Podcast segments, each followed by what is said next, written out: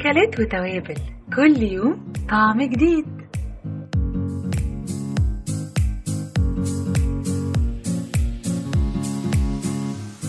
أهلا بيكم في حلقة جديدة من برنامجكم أكلات وتوابل من بودكاست المصري اليوم ومعاكم النهاردة شيماء أحمد ونورهان عادل.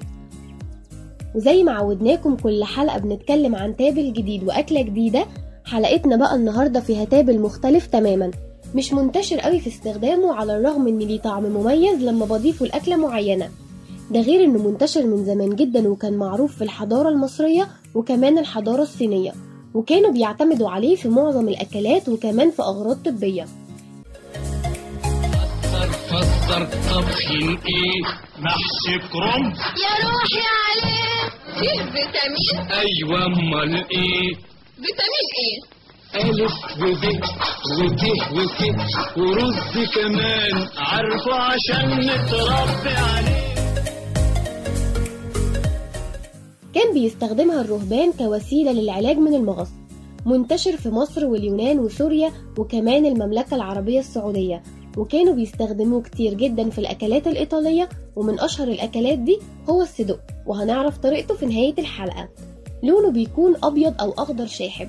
ده غير إن السيقان ورؤوس وأوراق التابل كلها صالحة للأكل وملهاش أي ضرر. مش بس كده ده كمان مليان فيتامينات ومعادن وألياف بتزود من فوائده. ركز بقى معايا وأنا هقولك إيه هو التابل ده.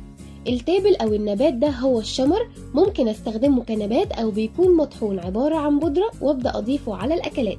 وزي ما قلنا إن ليه فوائد كتير للشعر والجسم للحمل وكمان القولون وكمان ليه أهمية كبيرة جدا للأطفال علشان بيعتبر من الأعشاب المهمة اللي بتقلل من المغص وكمان التعب عند الأطفال.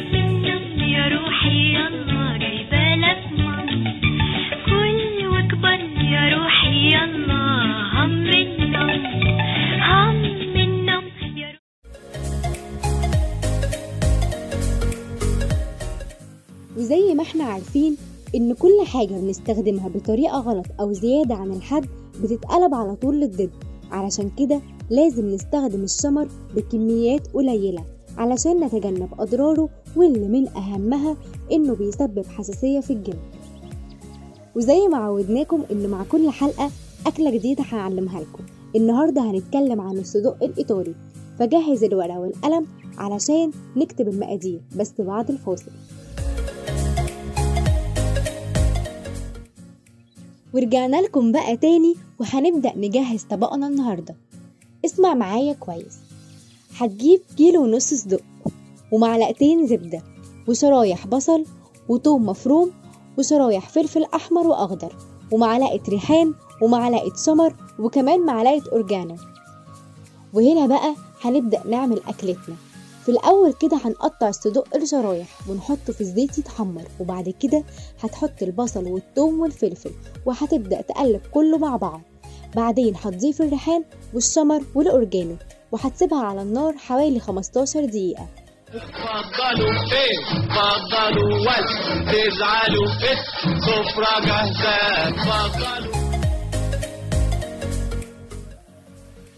وكده تبقى خلصت أكلتنا وكمان حلقتنا. ونشوفكم في حلقة جديدة من برنامجكم أكلات وتوابل. يا رب تكون الحلقة عجبتكم.